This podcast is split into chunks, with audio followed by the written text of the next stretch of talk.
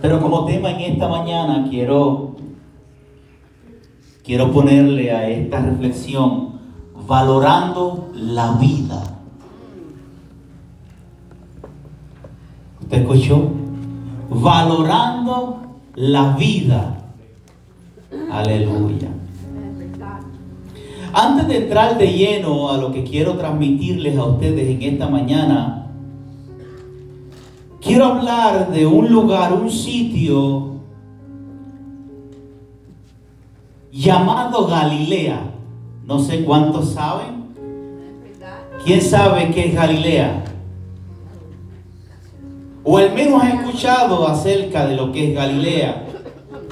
Quiero transmitir un poquito de información en esta mañana para ir elaborando el mensaje de esta mañana. Galilea en la época de Jesús era una de las tres provincias de la antigua Palestina que se encuentra actualmente el norte de Israel.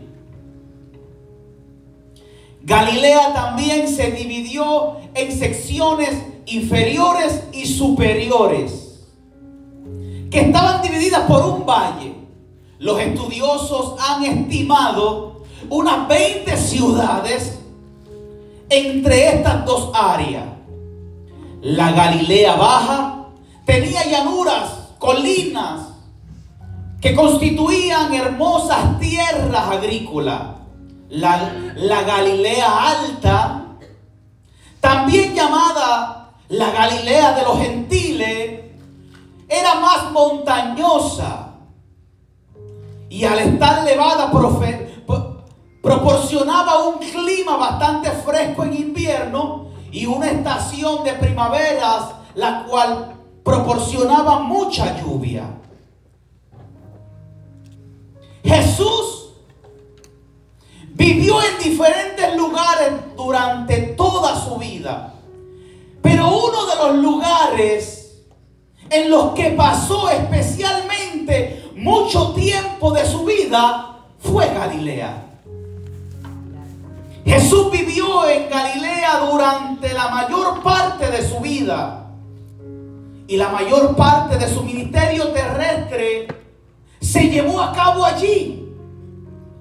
Durante su estancia en la tierra Jesús restableció su evangelio y muchos de sus eventos que condujeron a sus comienzos fueron en Galilea.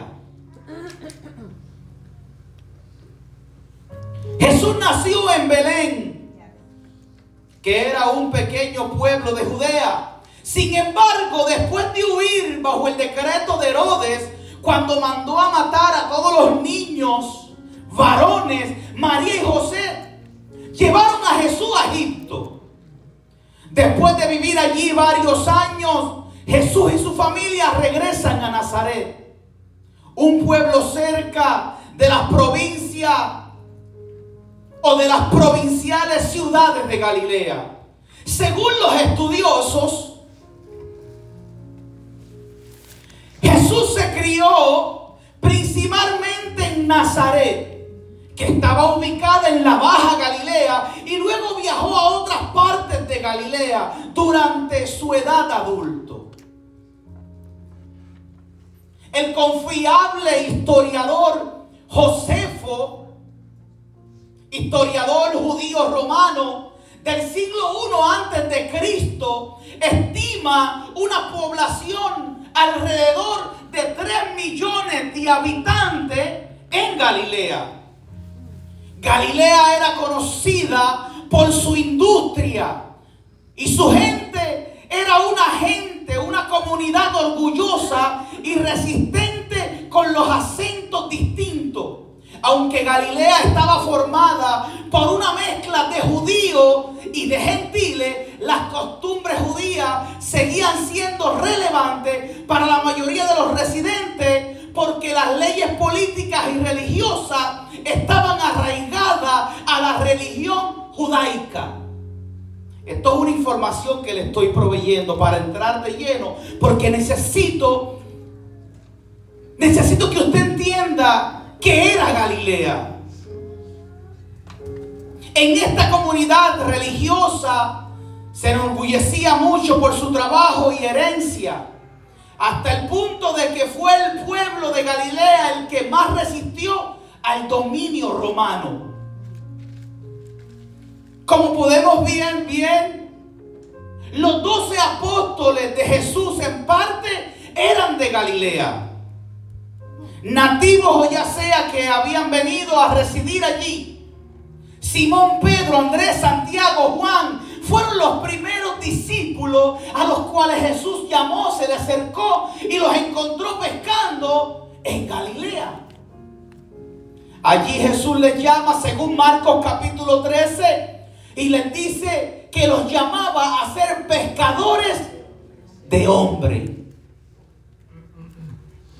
Muchas de las enseñanzas y los milagros de Jesús fueron realizados en Galilea, los cuales leemos en el libro de Mateo 4:23. Dice que Jesús recorría toda Galilea enseñando en las sinagogas de ellos, predicando el evangelio del reino y sanando toda enfermedad.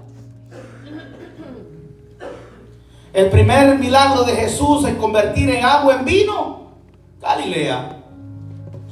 El sermón del monte también ocurrió en Galilea.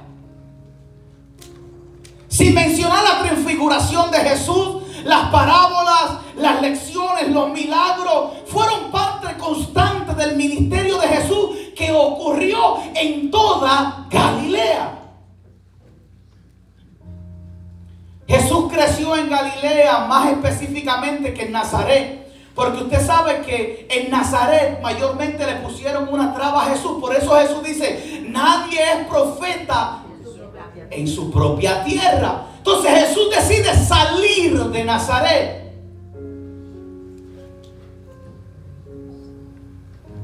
Entonces desempeñó el gran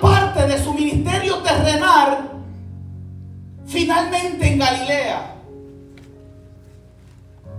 Aquí finalmente enfrentó un terrible escrutinio a mano de los romanos, los cuales los fariseos y los saduceos lo condujeron a la crucifixión. Galilea fue uno de los lugares donde Jesús más milagros hizo. Galilea fue el sitio donde Jesús se dio más a conocer. Jesús iba a las aldeas, a las montañas, a las orillas de los lagos, predicando en esta área. Valles, montañas, recorría todo Galilea. Jesús había saturado a todo Galilea con el mensaje. De hecho, allí en Galilea fue el comienzo de su ministerio. Viajaba por todas las aldeas. No hubo un sitio con el cual más Jesús se identificó con este lugar. Era un lugar bien significativo para Jesús.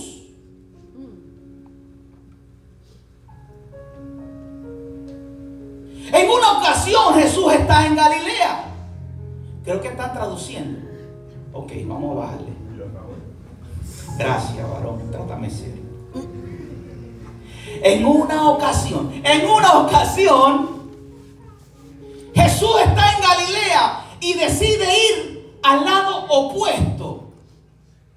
Jesús está en Galilea y decide con sus discípulos ir al lado opuesto. Porque había un hombre que necesitaba liberación. Este lado opuesto de Galilea eran las tierras de los Gadarenos. Y allí mismo había un hombre que necesitaba liberación. Había un hombre que por tantos años había una legión de, de demonios que los controlaba.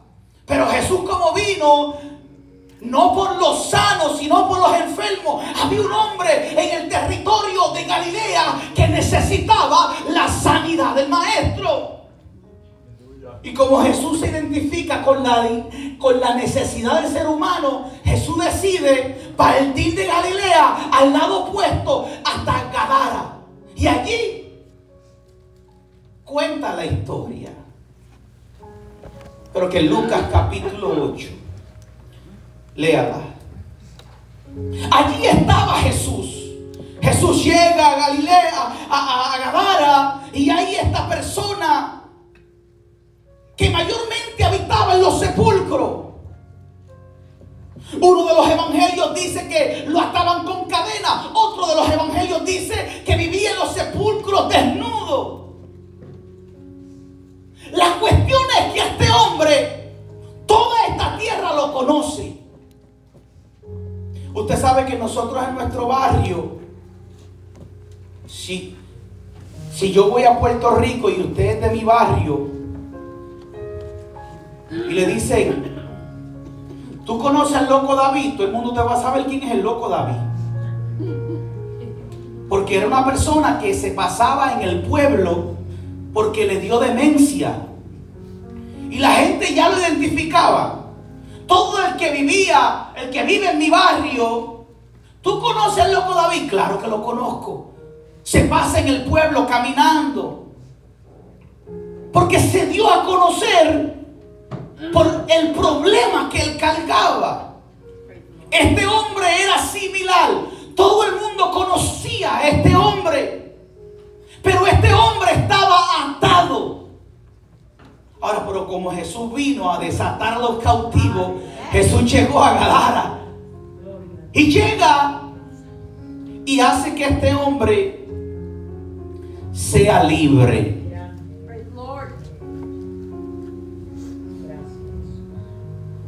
Ahora, después que este hombre es libre, Jesús vuelve a la barca para volver para atrás, para Galilea. De hecho, los que estaban ahí alrededor querían que Jesús se fuera porque temían. Le pidieron a Jesús, márchate de aquí.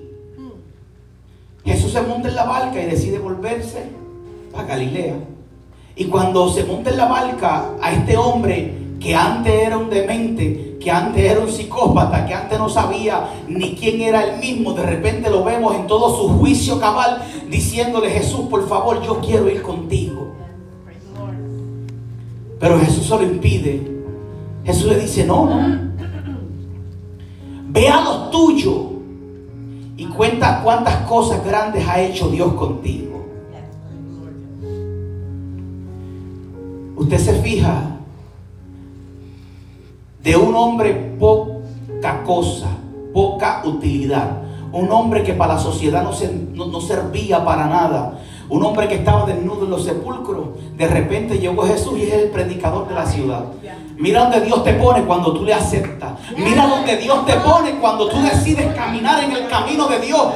Que los que antes te desprecian, de repente tú vienes a ser el maestro de ellos. Porque eso es lo que hace Dios. Y este hombre a quien rechazaban por su demencia, de repente ahora todo el mundo está escuchándolo porque Jesús hizo algo en este hombre. Gloria a Dios.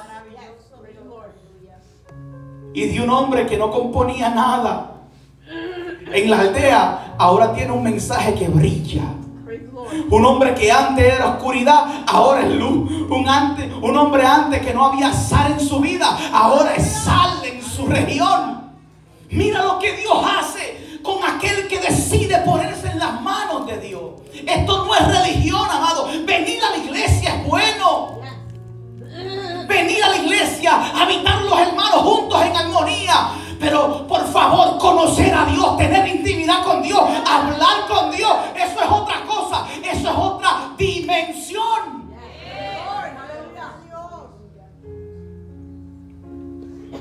Jesús entra en la barca. Se me olvidó que estaban traduciendo. I'm sorry.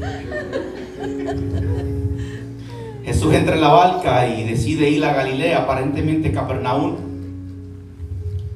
Cuando se volvió, la gente le estaba esperando. Porque él decidió partir de ahí al territorio de los gadarenos. Pero tan pronto Jesús regresaba, la gente estaba en la orilla esperándolo y recibiéndole con gozo. Porque es que la gente sabía que donde Jesús iba había, hacían cosas extraordinarias. La gente sabía que Jesús iba a ir a Gadara a hacer cosas extraordinarias porque donde quiera que Jesús pisa, la cosa cambia.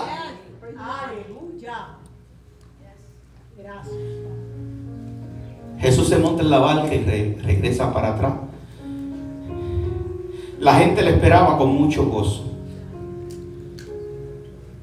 Mientras Jesús llega, de repente no hace más que bajarse. Es que cuando usted tiene la necesidad de Dios, cuando Jesús llega, que no hace más que bajarse de la barca, Samito, Viene un hombre corriendo, este hombre se llamaba Jairo, tenía una sola hija, la hija estaba muriendo y viene este hombre corriendo donde Jesús y le dice, por favor entra en mi casa, tengo una hija, está desfalleciendo, yo necesito que tú entres a mi casa. Jesús le dijo, tranquilo, vamos para allá. ¿Y en dónde estaban? Por favor, hermano, se lo mencioné muchas veces. Galilea.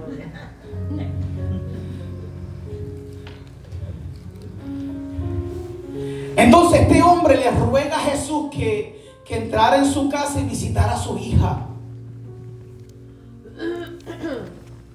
Jesús dice, pues vamos. Pero pasa algo en esa trayectoria. Dice que mientras Jesús va de camino a casa de Jairo, sucede algo en ese caminar, en ese tiempo de, de camino. ¿Y qué sucedió?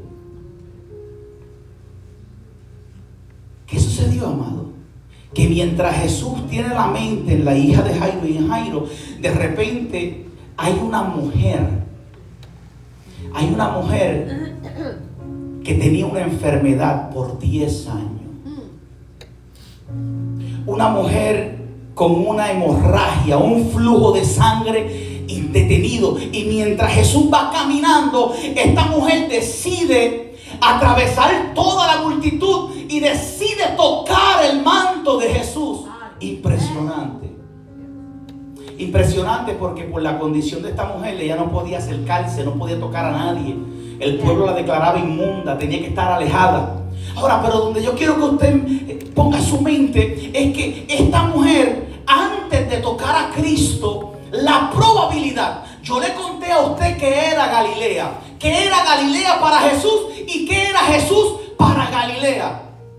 Yo le conté dónde estaba Jesús, dónde vivió Jesús, dónde Jesús hizo más milagros, dónde se predicó el evangelio de la buena nueva de salvación por toda provincia de Galilea. Dice la Biblia que Jesús recorría toda Galilea llevando la palabra.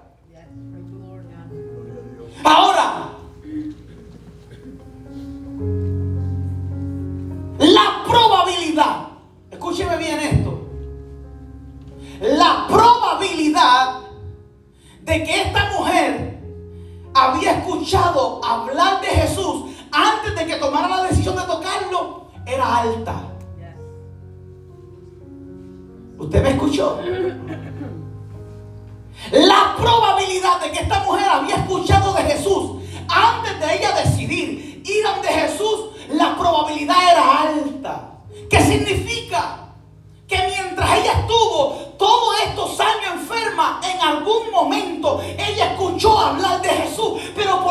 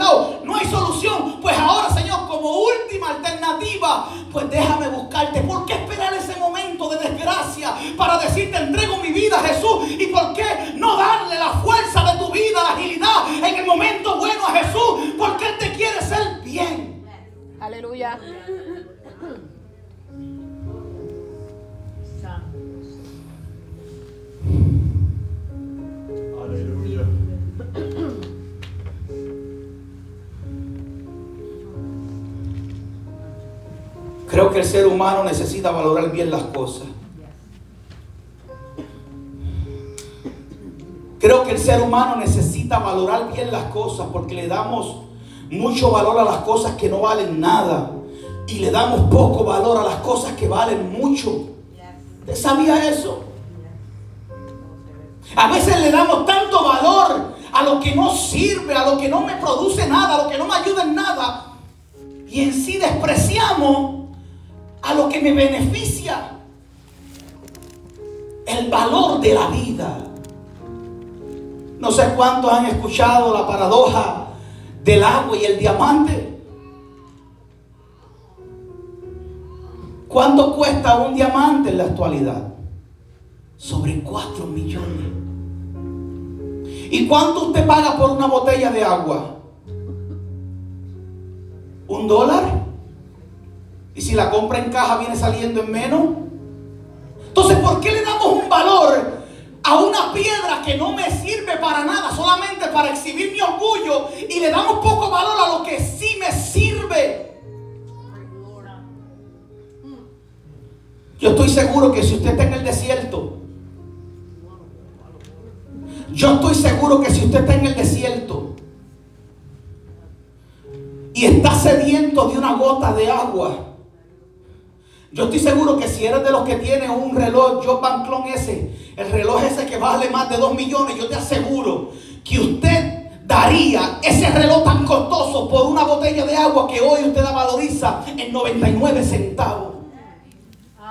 Porque entiende que un reloj, que un diamante no te puede dar lo que te da el agua. ¿Por qué? Porque tu cuerpo, el mayor parte de tu cuerpo se compone de agua. Pero le damos un valor tan insignificante porque lo tenemos a donde quiera. Lo tenemos a donde quiera. Y pensamos que lo merecemos. No es tuyo, te lo regala. Dios hace que llueva, se filtra, la bebe. Pero le das gracias a ese que hace llover sobre buenos y malos. Aleluya. Entonces el problema es que le damos valor a las cosas menos insignificantes y, desvaloramos las cosas que sí tienen significado.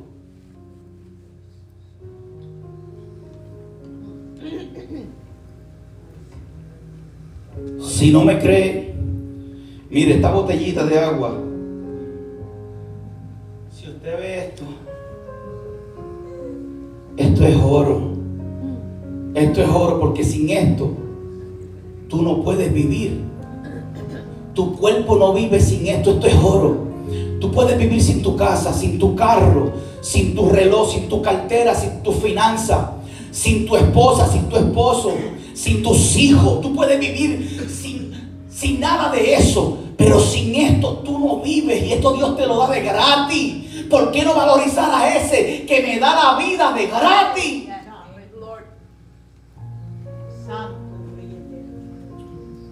¿Usted sabe cuándo usted empieza a valorar esto? Yo sé que muchos de ustedes lo han valorado. Se lo voy a comprobar por testimonio.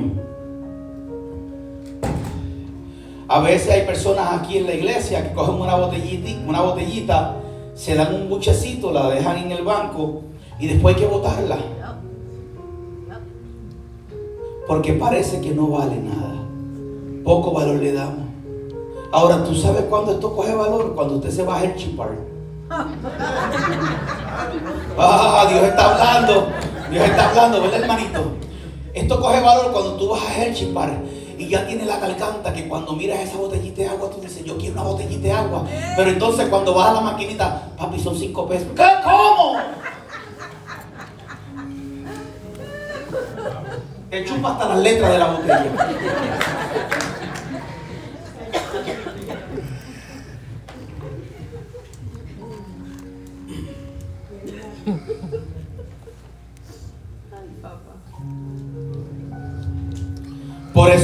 Jesús nunca se proyectó como un diamante. Más bien él dijo, yo soy el agua que salta para vida eterna. Jesús sabía que sin el cuerpo humano, el agua, sin el, el agua y el cuerpo humano lo necesitaba para vivir. Y él se va más allá y él dice, yo soy, yo soy esa agua que salta para ti a vida eterna. Aleluya. Él se fue más profundo.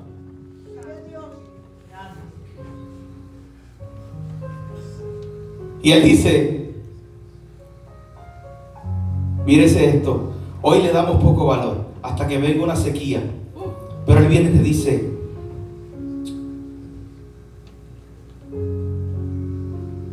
el que toma de mí jamás vuelve a tener sed.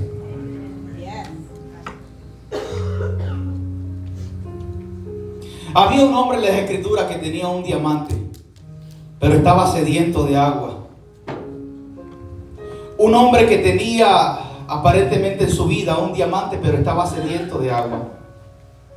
Se le acerca a Jesús y le dice, ¿qué tengo que hacer para ser salvo? Su alma estaba sedienta. Jesús le dijo, da tus diamantes y sígueme, bebe de mí.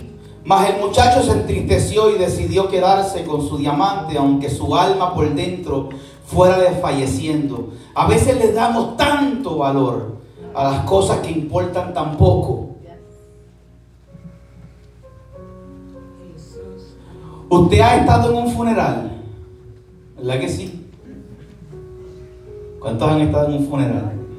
¿Verdad? Ahí está el tipo así tieso en la caja.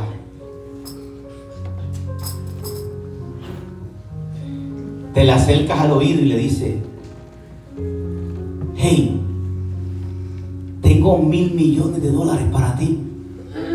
Y el tipo así. Vuelve y te le acerca y le dice, hey, tengo una montaña de oro para ti. Y el tipo así. Oye, te estoy diciendo que tengo la mujer más bonita para ti. Y el tipo así. Pareciera que no le importaba. Porque cuando estuvo en vida, estuvo detrás de todas estas cosas. Y cuando se te quita la vida, te das cuenta que eso es lo único que tienes. Lo único que tú tienes es tu vida. ¿Por qué le damos tanto valor a las otras cosas externas y no valorizamos nuestra vida, nuestra salvación en Jesús? ¿Por qué no valorizamos nuestra eternidad después que faltamos? Porque lo único que tenemos en nuestra mano es la vida.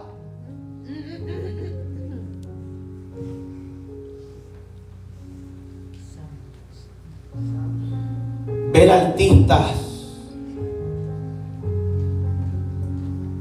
que han tenido tanta abundancia y escucharlos deseando la muerte.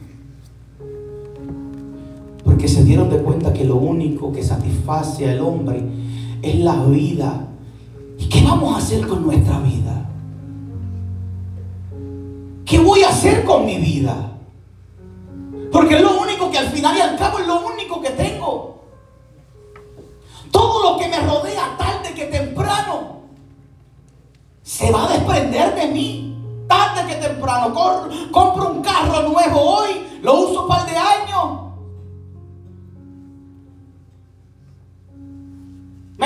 25, 6 años. Y ya el carro no sirve a menos que no sea Honda.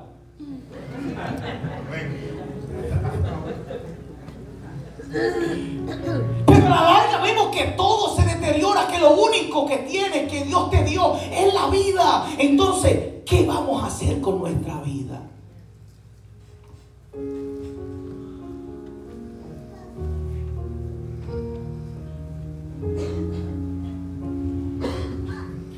Todo lo demás está en tu imaginación, en tus deseos.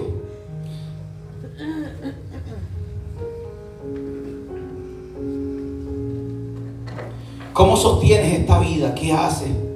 ¿Qué haces de ella? Esto es lo único que importa.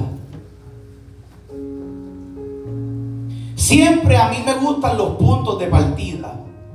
Yo no sé cuántos aquí, pero siempre me gustan los puntos de partida, aunque yo entiendo que cada día es un punto de partida. Por eso es que hay personas que deciden ir al gym y se ponen un, se determinan un punto de partida. La semana que viene empiezo. Es un punto de partida. A mí me gustan los puntos de partida. Glenn dice que puso un, hace un año atrás puso el punto de partida y nunca llegó al punto de partida. A mí me gustan los puntos de partida.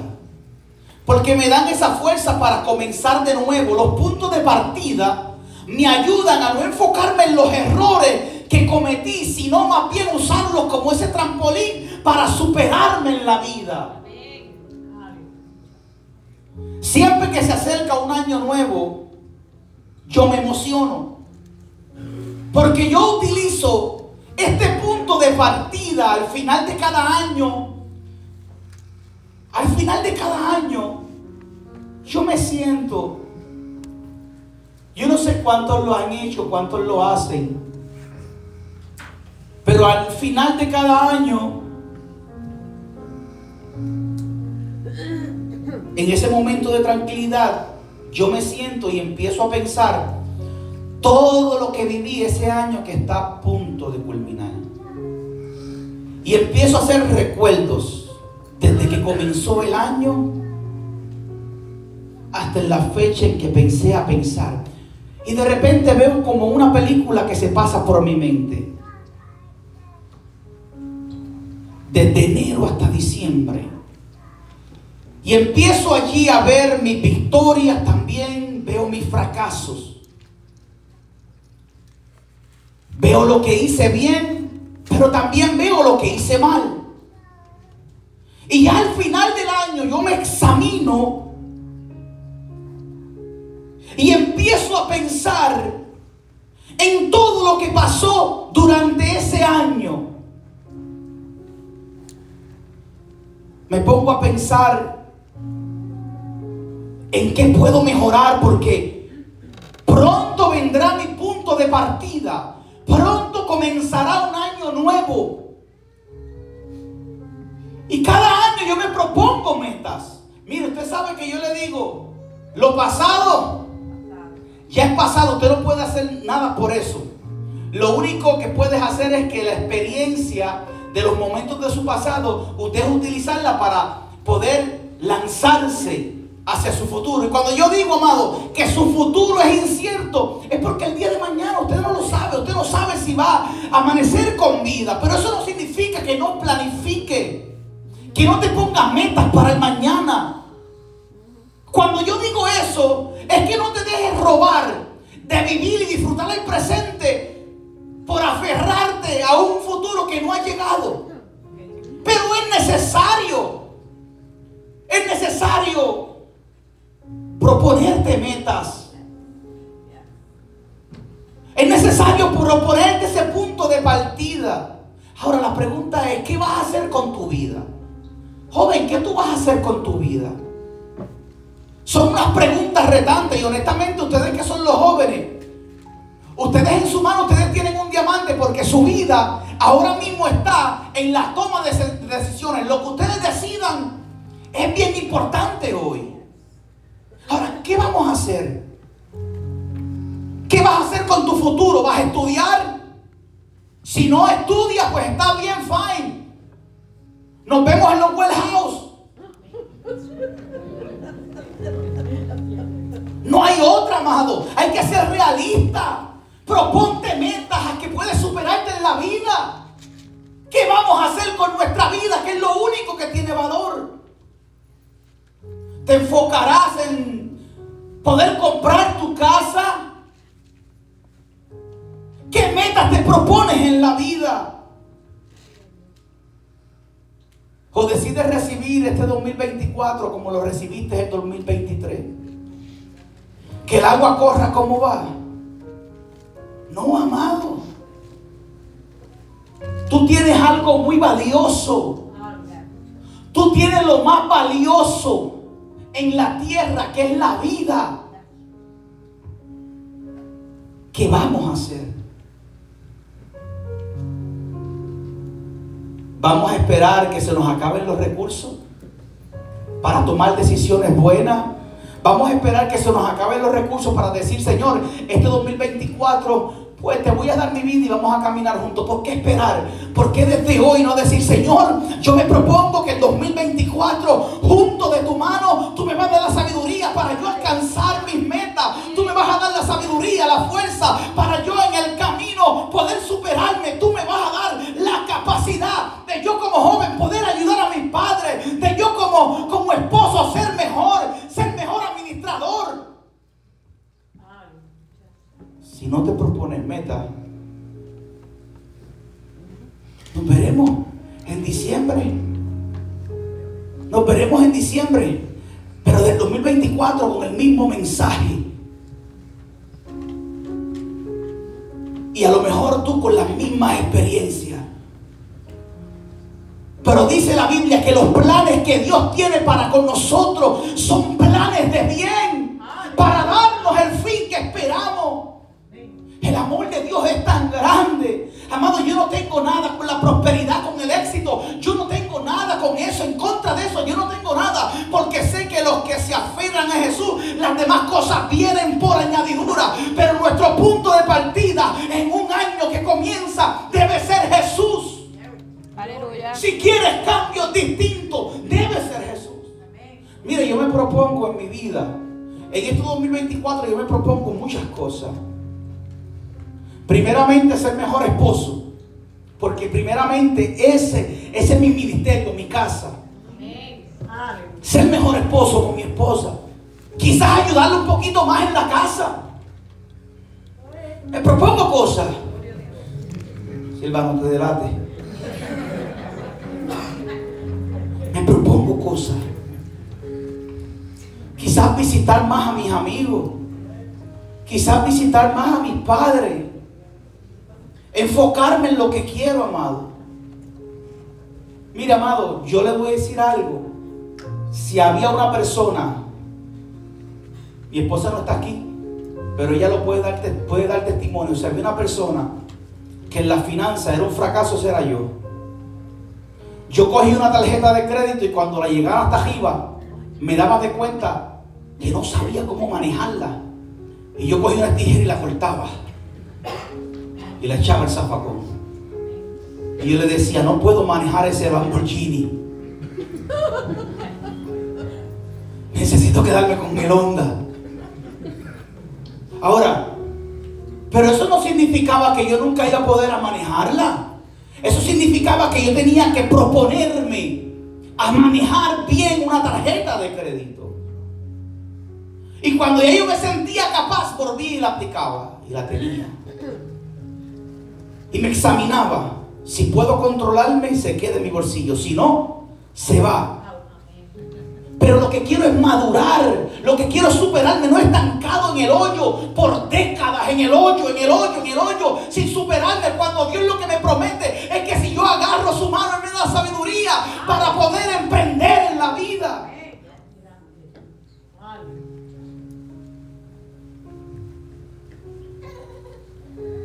Dios es bueno, hermano. Dios es bueno.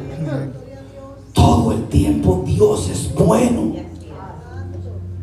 Pero ¿qué vas a hacer con tu vida, joven? ¿Qué vas a hacer?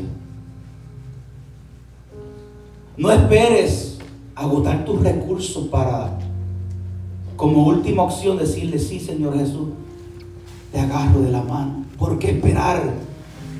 Cuando ese momento de dolor, cuando ese momento de tragedia, cuando ese momento en el que no tienes nada, ¿por qué esperar ese momento cuando Jesús nos brinda una oportunidad día a día? Póngase sobre sus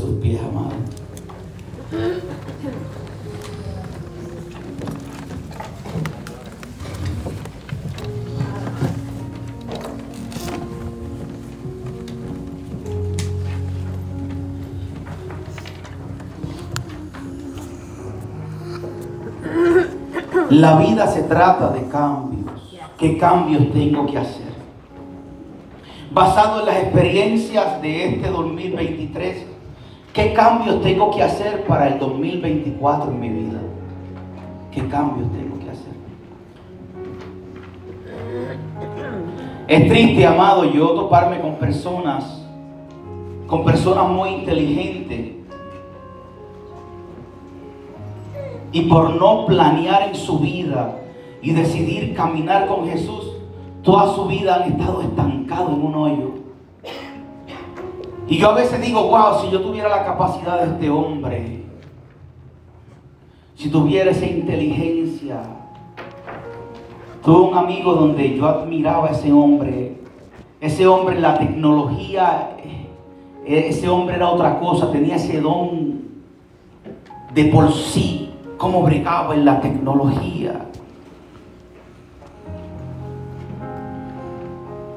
Un hombre con unas capacidades muy superiores.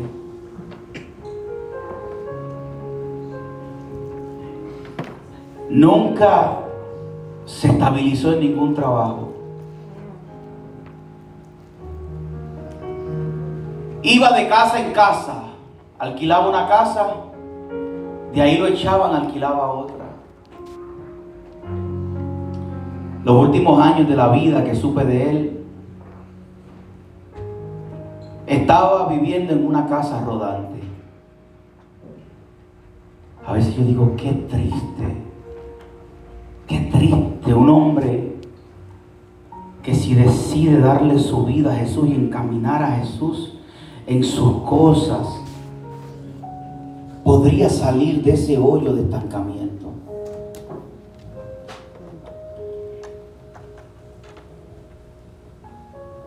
Viene un 2024, amado. No sabemos cómo ese 2024 vendrá, qué nos deparará en ese 2024. Pero yo creo que la mejor decisión es tomar ese punto de partida para hoy poder decir a Jesús, este 2024 yo no lo enfrento más solo para poder decirle a Jesús este 2024, yo lo enfrento contigo. Para decirle Jesús este 2024, no importa lo que venga, si estoy contigo, sé que voy a salir a flote. Que este 2024 podamos, podamos tener más relación con Dios. Amado, hay mucho más en Dios. Hay mucho más en Dios que venir a una iglesia. Hay mucho más en Dios que venir un domingo a la iglesia. Hay mucho más en Dios que cantar en una iglesia. Hay mucho más en Dios que predicar en una iglesia. Cuando te metes en la intimidad con Dios y puedes conocerle cada día. Mire, la noche de ayer, amado, yo estuve, el día de ayer, yo estuve todo el día en casa sufriendo unos dolores en mi cuerpo, no sé si es la influencia, sé que tenía unos dolores, fiebre.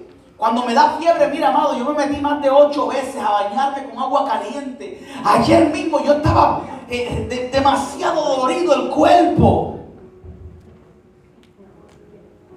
Mi esposa llegó a casa y yo le dije, yo no voy, yo me voy para Hoy yo me voy para Hoy yo voy a dormir con Él. Hoy tú duermes sola. Yo voy a dormir con Él.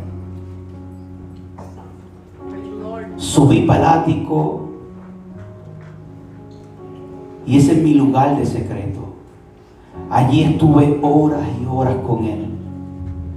Leyendo las escrituras.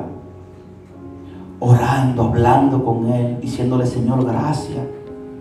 Gracias por la vida. Gracias por tu favor. Cuando miré el reloj, me impresionó porque yo le dije, Señor, yo tengo que dormir. Y son las 2 y 55 de la mañana. Es que el tiempo se va así. Cuando tú entras en esa presencia, el tiempo se desconecta de ti. Pero amado, que podamos entender que la iglesia, la iglesia es mucho más que un domingo, que la iglesia es mucho más que ministrar a personas. La iglesia se puede meter en una intimidad con Dios donde tú nunca quieras salir de su presencia. Yo en esta mañana yo le bendigo